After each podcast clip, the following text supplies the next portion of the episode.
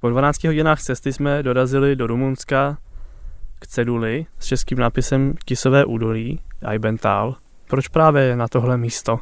Je to jedna z českých vesnic v oblasti, která se nazývá Banát, kam v roce 1823 a 26 dorazili čeští osadníci.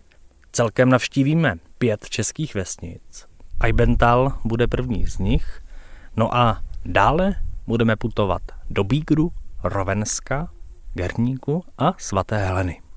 Přijeli jsme po asfaltové cestě a zaparkovali auto na místě, které se jmenuje Ukřížku a nacházíme se na takovém malém kopci, kde je vysílač, dřevěný přístřešek pro turisty a právě zmíněná cedule Tisové údolí a pár set metrů pod tou cedulí se nachází ona vesnice, do které se teď půjdeme podívat. Celou naší poutí vás bude provázet ještěrka, Ještěr, Vanaču A Tatanka.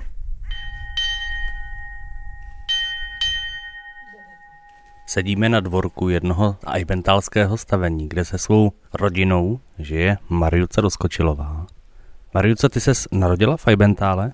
A jsem měla dva roky, když jsme tady přišli. Můj táta je tady odsaď, z Ejbentale. Moje mamka ne. Moje mamka je Rumunka.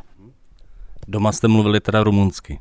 Jenom rumunsky, ale venku, jak jsme se hráli, tak jsme mluvili česky a moje babička jenom česky mluvila. A dneska, když si hrajou děti, tak mluví rumunsky spolu nebo česky?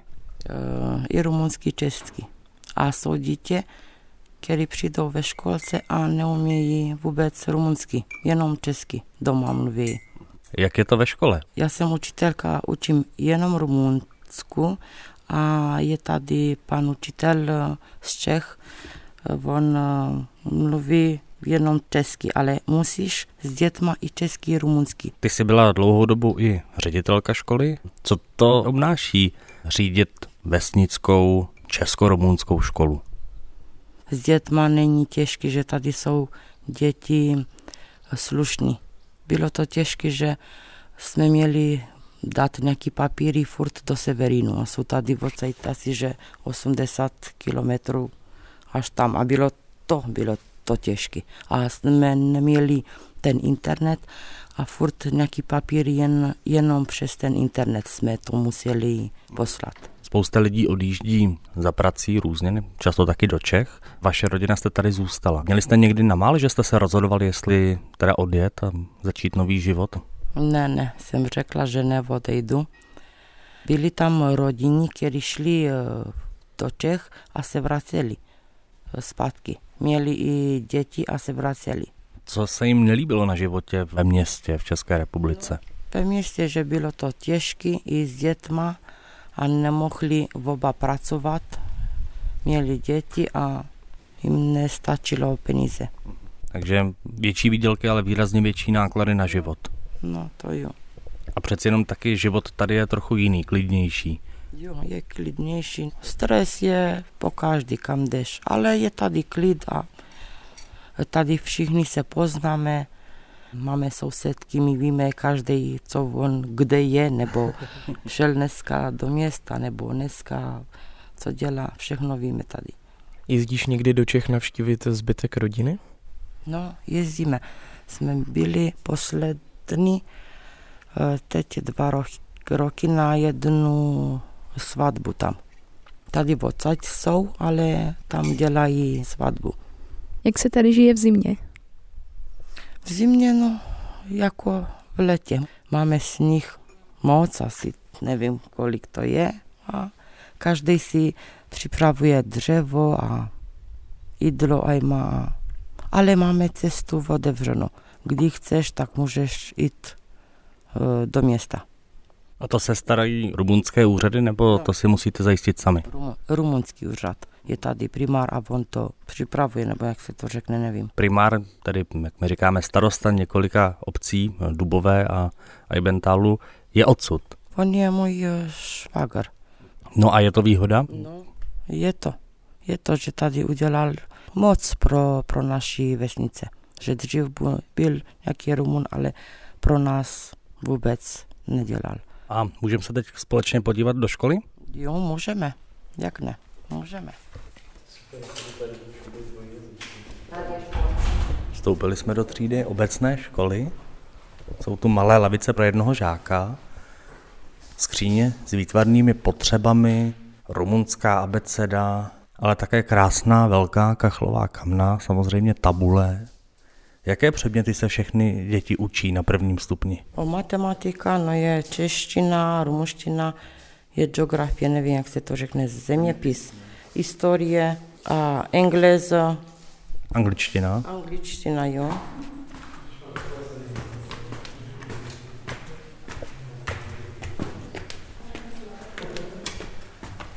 Jsme vystoupali po schodech nahoru, vešli jsme do počítačové učebny, jsou tu asi čtyři počítače, je tady internet? Jo, jo ale ne tady ve klase, Aha. jenom v kanceláři máme internet. Takže tady ty počítače ty nejsou připojeny na internet? Ne, nejsou připojeny. Taky tady eh, je sice kancelář, ale pan ředitel tady nesedí. Odkud on je? Ne, on je v Varšavě, tam bydlí on. Takže má na starosti víc škol? Eh, ne, jenom tady je Bental. Ale řídí školu na dálku? Na dálku, jo. Hm. Furt já jsem udělala všechny papíry a... Takže jsi taková zástupkyně? No. Co se učí děti na počítačích? První, jak přijdou, se mají učit, co to znamená ten monitor nebo tu tastaturu, jak se má pouštět a jak uh, něco chceš psát nebo kreslit, ty programy. Jsou tady v rodinách počítače ve vesnici? Myslím, že ne každý, ale mají. Tematicky zařízená matematická učebna, na stěně plagáty s nejrůznějšími vzorečky a systémy, jak se co počítá a převodními tabulkami.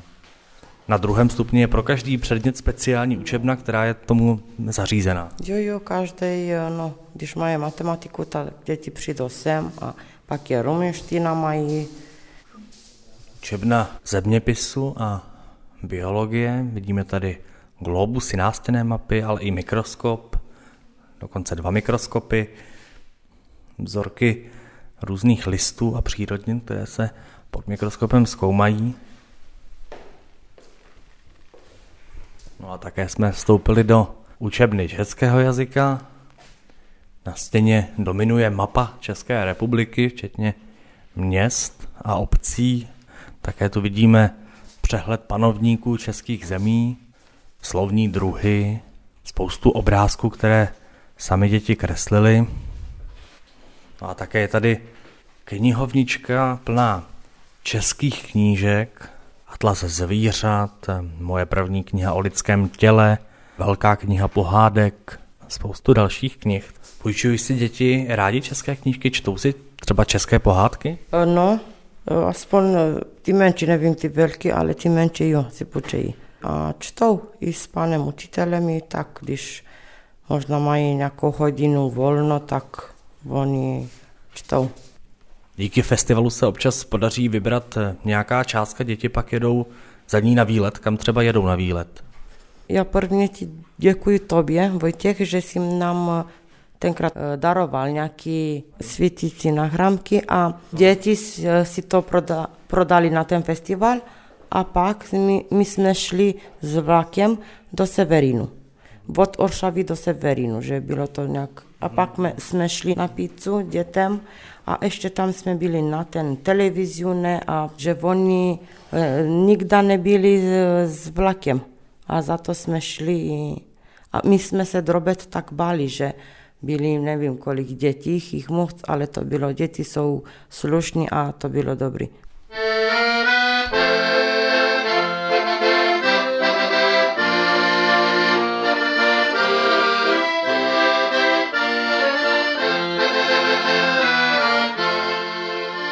Posloucháte muziku, na kterou se tancuje v Aibentále v České vesnici v Banátu v Rumunsku. Povídáme si s Vláďou Kovářem, učitelem českého jazyka v Aibentále. Jak jsi se do Aibentálu dostal? Přijel jsem autem. Jinak jsem tady přijel jako turista a jelikož se mi tady líbilo, tak jsem se rozhodl, že sem půjdu učit, protože tady je učitelské místo zřízené ministerstvem školství České republiky. Jak jsi tady dlouho a jak dlouho tady plánuješ ještě zůstat? Jsem tu čtyři roky a plánuju tu být až do smrti, ale bohužel mi končí smlouva za rok, takže a příští rok končím a bude místo mě jiný učitel. Tak jsou prostě pravidla hry nastavená ministerstvem školství. Je model, že může být učitel v destinaci čtyři roky a případně je možné to o rok nebo o dva prodloužit. Ty se ale nevěnuješ jenom samotným hodinám českého jazyka, máš kolem toho spoustu dalších aktivit s dětmi. Co všechno se v Ibentále v tomto duchu děje? Není to jenom Ibental, jsou to i další destinace. V letošním roce jsem pokračoval čtvrtým rokem v kroužku češtiny v Ješelnici jednou týdně, a také v Oršavě. A jezdil jsem premiérově i do Temešváru, kde jsem měl kurzy češtiny jak pro Čechy, tak pro další zájemce o češtinu. Co se týká toho iBentálu, tak samozřejmě tady jsou mimoškolní aktivity, nějaké volnočasové aktivity s dětmi a pak je to samozřejmě nácvik tanců a programu na festivaly. Člověk dělá granty, zhání peníze, pokud ty granty dostane, tak je poté realizuje. Dělali jsme třeba tady, já nevím, naučnou stezku, turistické značení a další označníky a tak dále, a tak dále. Jak je ten folklor a ta kultura místními dětmi vnímaná? Je to něco, co je živé a žité? Tady je třeba veliký zájem mezi dětmi o tancování, protože se třeba nedochovaly ty původní tance, tak eh, jsme si pozvali choreografa, který nám pomohl udělat eh, některé ty klasické tance, ať už to jsou polky nebo valčíky. Mimo jiné je to ta česká beseda, která sem přišla zhruba před 100 lety, donesl ji nějaký eh, český učitel ve 20. letech 20. století a my jsme ji obnovili po několika leté pauze. A ta pauze nastala z toho důvodu, že ti staří trošku na to rezignovali, mnozí odešli pryč za prací a dozrála generace, která měla kolem 14-16 roku a tak jsme se rozhodli, že tu besedu opět obnovíme a podařilo se nám ji nacvičit zhruba um, desetiminutové pásmo a poprvé jsme s tím vystoupili na festivalu teďka 3. srpna v Rovensku. Tak to jsou zvyky, které jsou trochu obnovené, uh, rekonstruované, ale co ty původní, které se opravdu dochovaly, to je co? Co tady zůstalo? Tak je tedy velká tradice kostelního zpěvu a náboženské duchovní písně, které tady uh, sbíral a udržoval uh, velebný pan Mašek, děkan Mašek. Dále to třeba jsou některé zvyky, jako je obcházení vesnice s barborkami, to je vlastně před Mikulášem, dále třeba Velikonoce vyřechtávání, je tedy tradice svěcení oltářů, což je a, po velikonocích nebo na závěr velikonoc na nebe vstoupení Ducha Svatého. A je tedy třeba zavádění podmáj, což je další tradice. Ty vyučuješ děti od kolika do kolika let? To rozpětí je tedy od školky až po osmou třídu, kterou končí zhruba v 15 letech, ale v těch kroužcích jsou i starší žáci, respektive třeba i dospělí. Kolik dětí je v celkem v té škole? V loňském roce, nebo v tom, který skončil, je, jich bylo 11. Pro další rok počítáme s devítkou dětí a když jsem přišel, tak jich bylo 27 a zhruba o necelou dekádu zpátky jich byla stovka. Co tahle služba přináší tobě osobně? Poznáváš se tu s nějakými novými věcmi? Nejen s věcmi, ale i s lidmi. Samozřejmě bylo to něco úplně nového, zkušenost, kterou člověk třeba teoreticky zná, ale prakticky, když ho i zažívá, tak je to něco výjimečného. Úplně jiný typ učení, než zažije člověk na většině škol u nás specifický přístup k těm dětem nebo k těm dospělým, k těm potřebám té komunity. K tomu se musí nějakým způsobem vypořádat s přírodními podmínkami, které tady jsou, s odloučením třeba od prostředí, ze kterého pochází a tak dále. Takže bez sporu je to pro mě obrovská zkušenost a věci, které bych jinak nezažil. A co přináší místním to, že tady mají českého učitele z Čech? Já jsem z Moravy, ale budíš, to by samozřejmě měli říct si spíše oni, ale pokud to zkusím takhle vzít, tak eh, především kontakt s mluvenou češtinou, kontakt s českými reáliemi, a jsem v mnoha případech takovým prostředníkem k tomu českému prostředí v Česku, protože vyřizuju pro ně různé dokumenty, pro ty, kteří třeba odcházejí, tak eh, zařizuju třeba možnosti živnostenského oprávnění. Pokud se vracejí, tak třeba jejich děti dělají dálkově českou školu a v tom směru jsem třeba byl garantem pro českou stranu, pro českou školu, že budou to učivo zvládat eh, a tak dále, a tak dále. Takže doufejme, že když tady skončím, tak eh, se budu moci ohlédnout za sebe a něco za sebou uvidím, co tady po mně zůstane. Mluví vlastně nejmladší generace tady v Eibentále ještě mezi sebou česky? No, není to tak horké, samozřejmě zase záleží na tom, eh, jak se to namíchá. Pokud třeba je léto a přijedou tedy děti z Česka, které rumunsky buď neumějí nebo umějí špatně, tak eh, se mluví česky, jinak samozřejmě ten problém té rumunizace eh, je tady ještě silnější než třeba v Gerníku nebo na svaté Heleně, protože tam se na první stupni vyučuje česky, tedy se učí od první třídy nebo od školky rum, rumunsky a tudíž ten postup té rumunizace je silnější. Mají zájem i rumunské děti se učit češtině? V mnoha případech mají, protože Česko, Česká republika je v Rumunsku velice populární, pokud nejedou za prací do Itálie, Španělska, Německa, třeba do Francie, tak v mnoha případech jezdí do Česka a pak je pro ně výhodné znát třeba češtinu, takže v tomto směru ta čeština tady má dobrou pozici. Děkujeme za rozhovor. Také děkuji. No a my opouštíme Eibental, vesnici, kde jsme to celé putování začali a jsme zpátky nahoře na kopci u křížku. No a vydáváme se do další vesnice, která se jmenuje Bígr.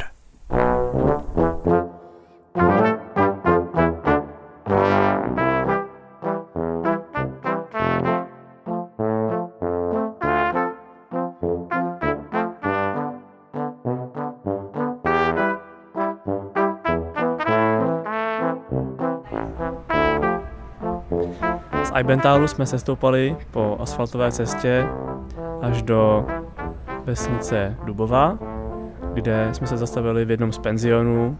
No a s náma je taky Rudy, náš kamarád, který z Eibentálu pochází. Ahoj. Ahoj. Ty ses narodil v Eibentále? Ne, v Oršavě. Táta byl z Eibentálu, máma ze Šumice. Jaký byl ten život v Eibentále? Jak to bylo s prací? Kolik eh, byly doly, tak to bylo dobrý jako s prácí, no ale když se ty doly zavřely, tak každý odešel kam mohl, kde našel práci tedy. Ty jsi v dolech pracoval? Já jsem pracoval v dolech uh, takových 15 let. Jsem letos opravoval takhle mechanik. V roce 2006 byl zával. Ano. Co se teda stalo tehdy? Co se stalo v dolech? Se to zbořilo v jednom místě, tedy kdy se zacházelo. A rozhodlo se, že doly se už nebudou obnovovat a že se zavřou?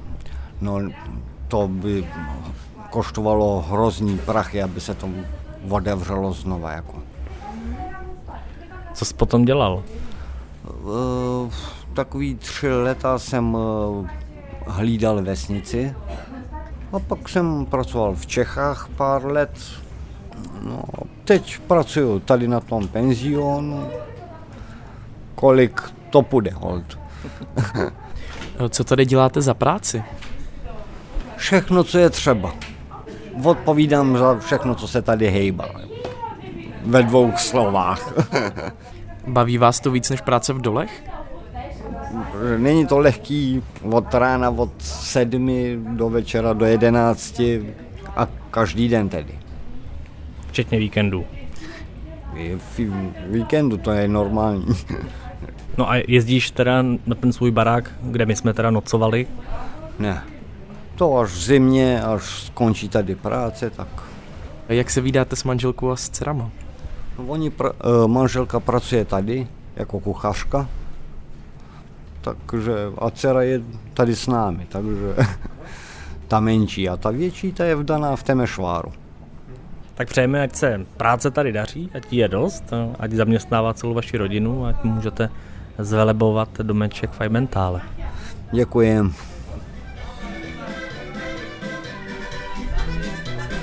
Přijeli jsme do další vesnice na naší pouti a hned nás uvítal zvuk harmonik. Vesnice se jmenuje Bígr, pomalu zapadá slunce, no a my se vydáme do centra této vesnice to trochu proskoumat.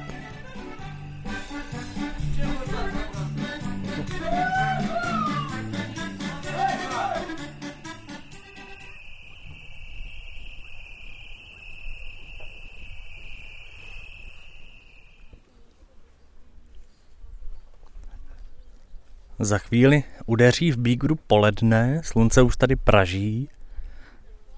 Místní babičky se vracejí z pole, ale jinak je tady život vlastně docela poklidný. Včera večer po příjezdu do vesnice jsme si šli projít, jak to tu vypadá.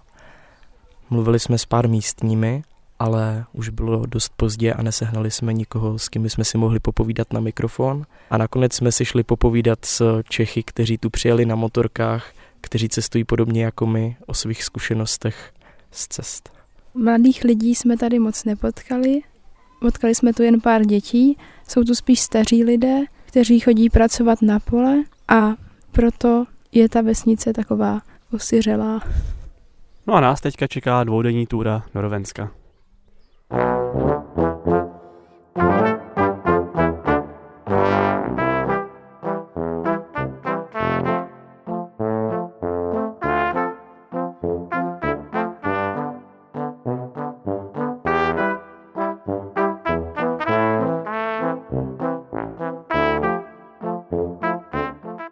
Po dvou dnech putování jsme dorazili do Rovenska.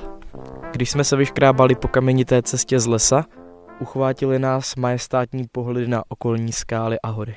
Přišli jsme ke hřbitovu, vypadá jako krásné místo k poslednímu odpočinku a vypadá taky úplně jinak než v Eibentále. Není tu taková vysoká tráva, hroby nejsou tak moc nahuštěné na jednom místě, jsou odděleny. Uprostřed je velký černý kříž s Ježíšem Kristem. No a my se budeme podívat dovnitř, otevřeme starou dřevěnou branku.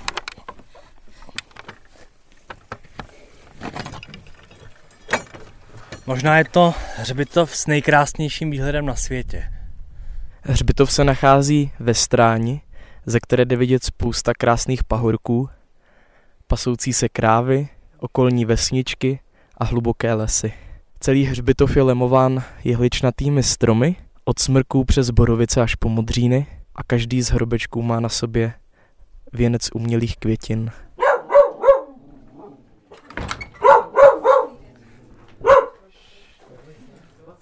Zaklepali jsme na jedno stavení v Rovensku, kde je cedule Robin a Nataška, Lanížová farma. No a sedíme tady na zahradě a Nataška nám právě přinesla plný tác. Co na tom tácu je? Sú tu rôzne výrobky s lanížou. Máme tu e, lanížové plátky v oleji, máme tu podľa italského receptu e, lanížové pesto s česnekem a s citrónem a podľa španělského skaramelizovanou cibulku s čiernym lanížom a lanížovou sol. Hm. Vy jste se sem přestěhovali a rozděli jste tady lanížovou farmu. Jak ten nápad vzniknul? No, ja by som to nenazvala lanížovou farmou, to by znamenalo, že tie laníže pestujeme, ale oni ich, ne, my ich nepestujeme, ale oni sa hľadajú. Hľadáme ich teda my s psíkom viac menej pre radosť a máme partičku aj miestnych rumunských hľadačov, s ktorými vlastne spolupracujeme od ktorých tie laníže kupujeme. Viedlo, viedlo nás to, že nám došli peniaze, už sme tu nejakú dobu žili a hľadali sme ako čím sa živiť a uh, už sme tu boli asi 3 roky, no a muž našiel práve náhodou na pozemku laníže, a tým sme zistili vlastne, že v Rumunsku sú, že sa tu vlastne nachádzajú, že sa tu s tým ľudia zaoberajú a začali sme ich teda tiež hľadať. Takže první laníže jste našli právě tady v Rovensku. Ano, ano, prvé že jsme našli 2 km za vesnici na našem pozemku v Rovensku. Hm. Co vás vlastně vedlo k tomu, že jste vůbec se sem odstěhovali? Žili jsme předtím Prahe, už jsme byli docela z toho unavení, jako z toho velkomesta, z práce tam a nás strašně bavila ta divočina, divoká príroda a to tu na v Európe už sa až tak veľa nenachádza, že by si človek mohol len tak kúpiť pozemok a žiť tam, tak to Rumunsko prostě jsme poznali z cestování, takže jsme přišli vlastně sem. Jak probíhá to hledání lanížů? To jste si vycvičili ty pejsky? Na to? Sú dve varianty. Jedna je tá ktorú majú tí profesionálni hľadači, ktorí to fakt ako dobre vedia, tak tí idú väčšinou už na istotu. Sú títo Rumúni, ktorí to tu majú, tak keď nájdu laníže, tak si ten les už rovno kúpia, takže oni vedia, kam idú, proste idú so psom. Niekoľkými psami dokonca a majú vycvičených tak, že tí, pes, tí piesaní to proste sami vyňuchajú, vyhrabú a aj mu to prinesú toho laníža, on im to vlastne za pomlsek vymení.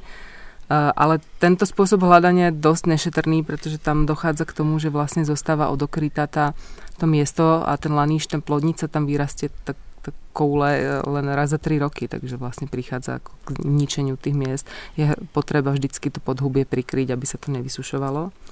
No a u nás to prebieha tak, že ide Robin na týždeň e, zhruba so psom niekam, tak si ako vytipuje podľa Google Maps proste, kde by to tak ako mohlo byť, podľa stromov, podľa geologického podložia a strávi tam s tou Sárou týždeň, denne nachodí desiatky kilometrov a nájdu tak že za 20 eur. takže, takže toto je taká realita nášho hľadania. No. Ono prostě, keď člověk nevie kam ísť, že ide len tak naslepo, hmm. tak, tak je to poměrně těžké. No. Je na to hledání potřeba nějaká speciální rasa psa nebo záleží jenom na výcviku? Záleží na výcviku, rozhodne proste tento pes, ktorý máme my, to Lagotoro Magnolo, italský vodní pes, ktorý sa už po staročie používa na laníže, ale čo vieme, cvičia sa aj labradory a proste taký ako bežnejší e, čistokrvní psi, ktorí v podstate majú na to danosti tým, že majú dobrý ňuch, že, že proste radí hrabu, to je ako docela mhm. podstatné, lebo ten laníž rastie pod zemou, takže ten psík vám to pomôže vyhrabať. Ale ako myslím, že vycvičíte každého orecha na to prostě, no. Tak těch je tady dost. Dosť, no, ale ako ty sú už tak zdivočeli, musíte toho orecha mať samozrejme od malička, ako, mm. pretože to už starého psa novinkovsku nenaučíš, no, no. Vracíte se do Čech na Slovensko? Jazdíme za rodičmi, no, prevažně. Hm, tak jako dvakrát do roka zhruba. Znáte ještě příběhy dalších lidí, kteří se sem uh, odstěhovali z Čech? V posledných rokoch sa pristahovalo niekoľko ľudí. Na Gerníku žije párik, dievča e, vlastne z Čiech a chalan je miestný ako syn, ale žil v Čechách. Potom tu na Narovensku žije niekoľko takto ľudí. Jeden je taký zlatý párik, to sú manželia starší, ktorí žili tiež v Čechách a už tiež boli tak ako unavení z toho, z tých práci, ktoré mali. No a ty si kúpili saláš vlastne niekoľko kilometrov za vesnici a žijú tam, majú kozičky, záhradu a tak. Potom je tu taký chlapík, Jirka, on robil za celý život všetko možné a je rád v takomto autentickom prostredí prírodnom, takže, takže teraz sa nachádza tu a spravuje tu chalupu jednému Pražákovi. A potom je tu ešte párik, tí sú tu asi rok a pol, takí manželia a tí tiež sa pokúšajú nejak, prostě majú to kravičky na dotácie a tak, takže tí, tí tu tiež ako nejak fungujú teraz prvý rok. No. Hm.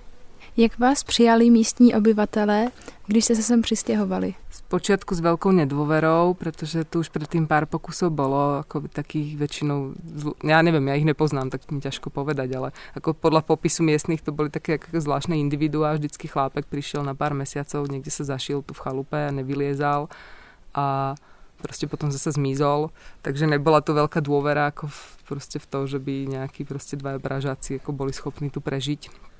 Takže ako trvalo niekoľko mesiacov, kým, kým ako nás poznali, zistili, že sme relatívne normálni a že sa s nami dá fungovať a baviť, takže, takže potom už to bolo dobré. No a tak ako, no my sme vďační objekt na pomluvy samozrejme a toto je taká miestna tradícia, takže ako v tomto smere je to zábavné niekedy, ale ako inak je to OK, asi viac menej.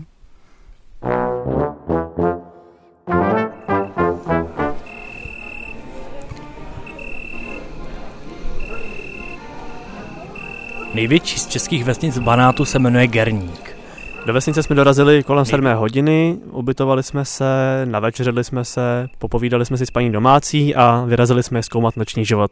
Dorazili jsme na náves, kde nás přivítali eh, potulní psy, kteří byli hodně přívětiví a v jedné ze stodol slyšíme český zpěv s doprovodem heligonky a kousek odtud je hospoda, kde to žije ve velkém. A my se jdeme do hospody podívat.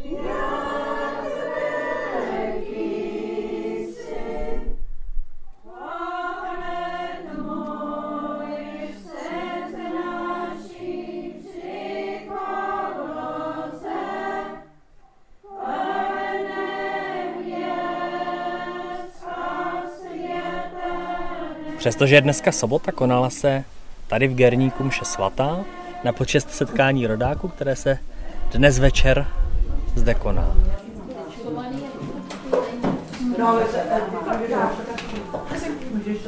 A nebo chcete ještě něco k tomu? No stačí tak.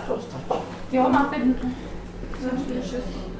No a po mši se eh, spoustu místních babiček eh, nahrnulo do tajemného zeleného baráčku, na kterém je nápis Mlsárna.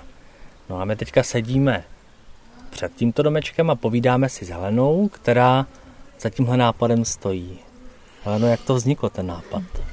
My senka jezdíme už další dobu a jezdívali jsme pomáhat na sena místním, protože mladí odsud odešli. No a protože já jsem měla doma taky takovou nějakou hektickou dobu a a chtěla jsem z toho utíct, tak mě napadlo v takový, takový, takový zoufalství, jako že by nebylo špatný odejít sem a, a zkusit tady mít tady tu mesárnu. No a i s tou helpkampu mi dost pomohli, ale jako nebyly ty začátky zase tak jako ideální, protože ten domeček byl dost zanedbaný, byl tady něko, nějakou dobu zavřený. Pak zas až jsem, udělala jsem tady takový raut, jako aby i tety ochutnali a zas i ty tety mě trošičku jako zdrbli, protože řekli, my k tobě chodit nebude, my si tady všechny pečem. Jsem říká, no mm-hmm. tak jo, jako nemusíte, protože je to hlavně pro turisty. No a nakonec právě z toho kostela jdou ty tety, Aha, který mě tady vykoupí, takže na ně vždycky musím myslet a turisti jsou až v druhé řadě, protože neděle a svátky, tak to je prostě masárna pro tety. Jak to vidíš ty jako budoucnost eh, banátských vesnic českých a mladých lidí? Někdo žije z turistiky, ale to asi nestačí. Eh, jsou tady ještě nějaké další neobjevené příležitosti, jak, eh, jak si na sebe vydělat? Když ona tady ta krajina je uspůsobená k tomu, aby se tady hodně zemědělčilo, protože na ten Gerník se jezdilo hlavně právě na ty halkampy, protože je hodně zemědělský. Ale vím, že třeba na té Heleně, nebo jako už, už těch eh, lidí, kteří by se tím chtěli zabývat, je čím dál míň. A jestli by se dalo vyžít úplně jako z toho turismu, to netuším. To ubytování jim trošičku pomůže, protože fakt jako si možná vydělají na to, že ještě překlenou pak i ty zimní měsíce, ale uh, jsou tady snahy, že by třeba vyráběli nějaký uh, šperky. Já jdu, přijdu za chvíli. Jo, jo, jo. Šperky, ozdoby a uh, že by to ty turisty zaujalo, ale zase to jenom pro ty turisty, jo? Hmm. že by bylo potřeba, když už ti turisti jedou, tak můžou si takhle ti místní přilepšit, ale aby to bylo něco, co by, co by je tady udrželo třeba celý rok, to teda nevím. Ti mladí asi už se semka nevrátí a já to zase vidím tak, že teda připadá, že ty vesničky fakt jako tady tou poslední generací zaniknou. Hmm. Ale na druhou stranu oni vlastně tyhle ti, ti, co odešli jako ta první generace, která přišla sem, tak oni udělali to sami svým rodičům v Čechách, že? Hmm, takže hmm. no, na to je vždycky ta snaha je odejít za tím lepším za tím životem. Lepším. Hmm. I když tady to bylo takový neprobádaný a byl to takový krok do neznáma. A v chvíli se jim taky vymstil, protože přece jenom nebylo tady to, co jim slibovali, hmm. ale, ale dokázali se s tím poprat. Jejich takže... pole a jejich chalupy byl prales, že? No, no. Hmm. hmm. Co tomu kraji nejvíc ublížilo? Já si totiž trošku myslím, že i ti turisti to tady rozbíjejí, protože je za snaha i se nějak vystřídat v tom, kdo bude ubytovávat, jak to má, jenomže my jim vnášíme i to, že jim tvrdíme, že ten náš život je daleko lepší, hmm, že u nás je jednodušší, hmm, hmm. že nutně potřebují ty mikrovlnné trouby a nutně potřebují myčku na nádobí a nutně musí jezdit autem, no ale já pořád to vidím tak, že oni jsou šťastnější v tom, hmm. že mají to málo a, hmm. a nepotřebují tady ty věci okolo. Hmm. Co znamená víra pro místní lidi? No já bych řekla, že tady se o víře vůbec nepochybuje. Hmm. Tady o Bohu, eh, když, eh, když člověk měl nějaké polemiky, tak prostě není vůbec žádná diskuze. Protože jsme se třeba vraceli spole a eh, na něco jsem se zeptala, teta se smála a říká, ale Bůh je. Takže tam vůbec jako a svátky se dodržují úplně striktně a a fakt jako neděle se světí a hmm. nevidíte nikoho v ten svátek, že by pracoval. Hmm. Je, je to tady hodně, hodně zakořeněný a myslím si, že možná je to dobře, protože jim to samozřejmě i pomáhá zase přežít takový ty dny, kdy není všechno úplně nejveselější.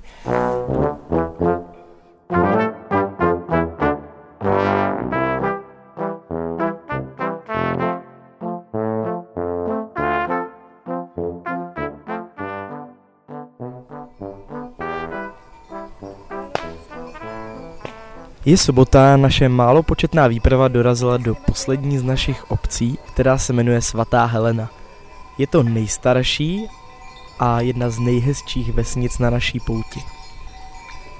Z technických a zdravotních důvodů jsme sem přijeli autem. Jsme na louce u kukuřičného pole, můžeme napočítat nespočet větrných rotorů, které zde dodávají elektřinu do okolních vesnic.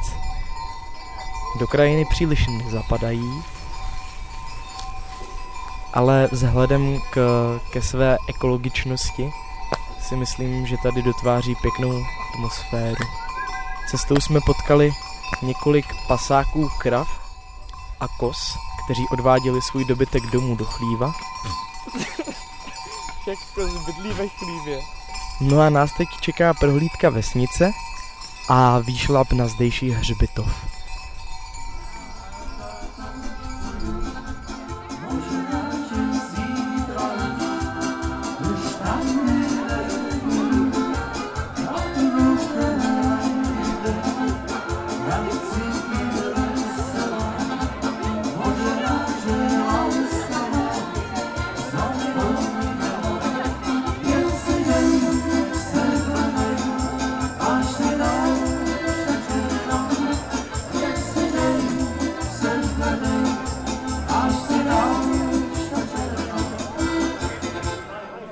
Je neděle a my jsme ve svaté Heleně.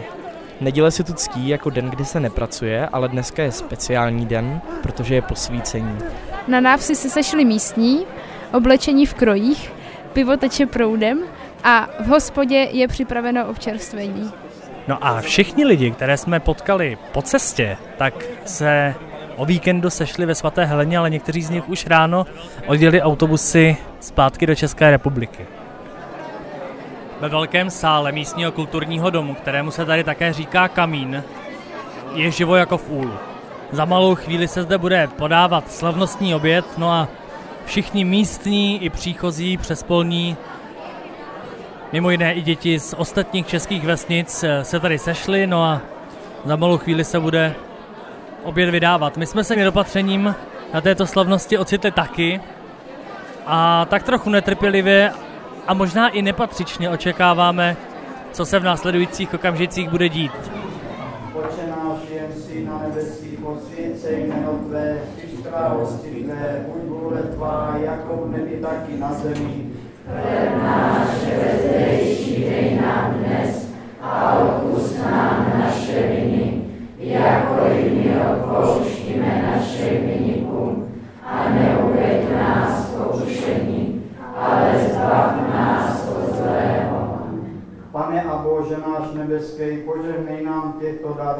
které štědrostí budeme vrátit a požívatí skrze toho Ježíše Krista, Pána našeho. Amen.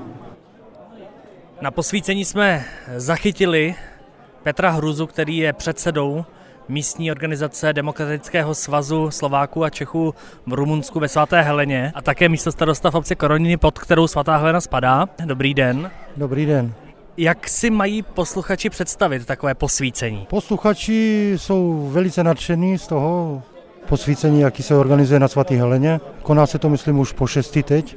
Jsem to zorganizoval já, vymyslel takový společný oběd, aby všichni se zúčastnili, aby se poznali a pohovořili spolu a poznali se jeden druhého. Takže to připomíná svatební hostinu, která se konala dřívějc? Ano, svatební hostinu bylo 400 osob a tady jsme měli pozvaných eh, k jídlu 350. Kdo to vařil všechno? Měli jsme firmu, která to připravovala, ale který firmě jsem řekl já, co připravit a jak a organizoval jsem to já, co mi mají připravit. A místní se také podíleli? Ne, ne, ne, ty jenom posluhovali, kdo chtěl pomoct, ale nebylo to nutné, protože jsem chtěl, aby nic nedělali, aby byli poslouženi. Protože celý rok pracují tak, aby jednu neděli aspoň měli volnou. Jak často děláte posvícení? Každý rok 18. srpna. Tak děkujeme. Taky děkuji moc. Tak pravděpodobně lidi budou brát, budeme brát jako tady tohle, to, že představíte sem. Tam budou lidi.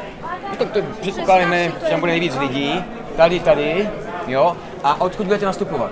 Na posvícení vystupují také děti z Aibentálu, který už mají slušivé kroje a kloboučky. Jak se jmenujete? Představte se. Mona Lisa. Jana. David. Jana. Hermína. Co budete dneska tančit? Českou besedu. Jak dlouho jste ji trénovali na dnešek? Mm, Tak měsíc. Jo. Trénujete ji ve škole nebo se scházíte po škole? Uh, vedle školy v Kamínu. S panem učitelem češtiny? Jo. S čím budete vystupovat příští týden na festivalu v Aibentále? Ještě další tři. Uh, nemelem, pletení, pletení a doublecka. Máte trému? Ne. Nemáme. Jste profíci. Tak já vám přeju hodně štěstí, ať se vám to vydaří. Děkujem. Dobrý den, um, my jsme tady soubor z Aibentálu, což jistě víte, že je eh, česká vesnice na druhém konci českého panátu.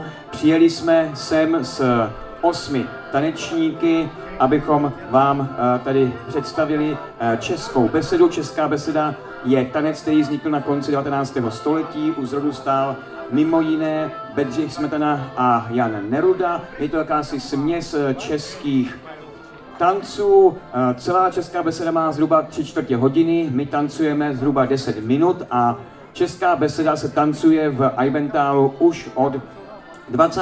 let minulého století, kdy ji z Čech přivezli do panátu eh, čeští učitelé, tehdy vyslaní českou vládou. Takže ještě eh, jednou tedy Aibentálští s českou besedou.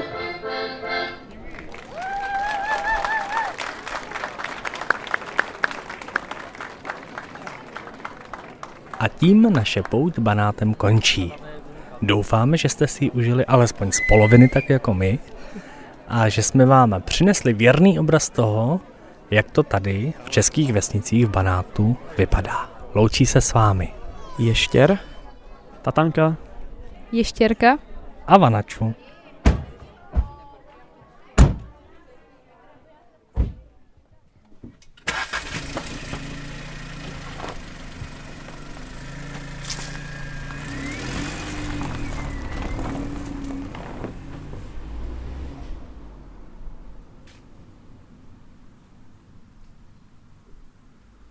Kajo, to by dneska nebylo úplně dobře, co se stalo?